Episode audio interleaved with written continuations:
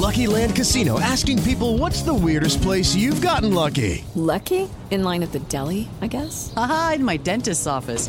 More than once, actually. Do I have to say? Yes, you do. In the car before my kids' PTA meeting. Really? Yes. Excuse me, what's the weirdest place you've gotten lucky? I never win and tell. Well, there you have it. You can get lucky anywhere playing at LuckyLandSlots.com. Play for free right now. Are you feeling lucky? No purchase necessary. Void where prohibited by law. 18 plus. Terms and conditions apply. See website for details. Martes 22 de marzo, yo soy Alejandro Villalbazo y esta es la información que sirve. El destino nos alcanzó. La crisis en Nuevo León es tan delicada que empezaron con un día sin agua. Jorge Maldonado. Ante la sequía y la falta de lluvias en Nuevo León, el gobierno del estado implementó el programa Agua para Todos, en donde un día a la semana a uno de los municipios se le cortarán el vital líquido. Esta medida, por supuesto, que ocasionó una compra de pánico de ciudadanos que salieron a las calles en busca de recipientes que sirvieran para el almacenamiento. Estas medidas se implementarán hasta que la sequía termine y hasta que las presas se recuperen. COVID-19, Iñaki Manero.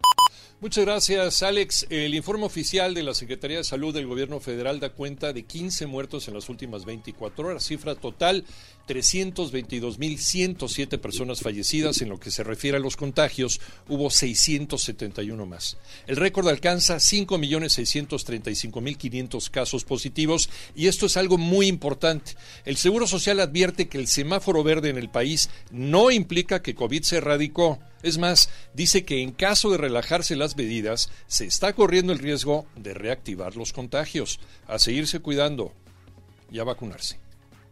Muy concentradita la selección para jugar contra Estados Unidos, Tocayo Cervantes.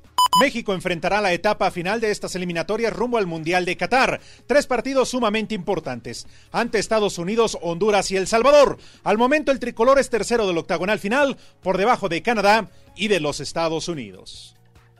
Yo soy Alejandro Villalbazo, nos escuchamos como todos los días de 6 a 10 de la mañana, 88.9 y en digital a través de iHeartRadio. Pásenla bien, muy bien, donde quiera que estén.